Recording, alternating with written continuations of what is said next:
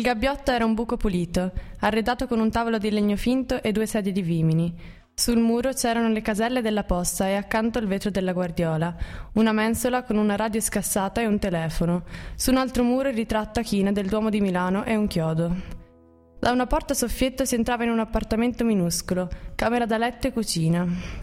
Prima di andarsene, la vecchia portinaia l'aveva lustrato da cima a fondo, aveva abbandonato una mocca quasi nuova e una confezione di caffè, una bottiglia di olio a metà e un flacone di bagnoschiuma per pelli sensibili. Nel cassetto del tavolo un quadrato di cartone con una ventosa e la scritta Torno subito. Aveva lasciato anche dieci ganci piantati nella parete della camera da letto. Su ogni gancio erano appese le copie delle chiavi di tutti gli appartamenti. Questo è tra le righe?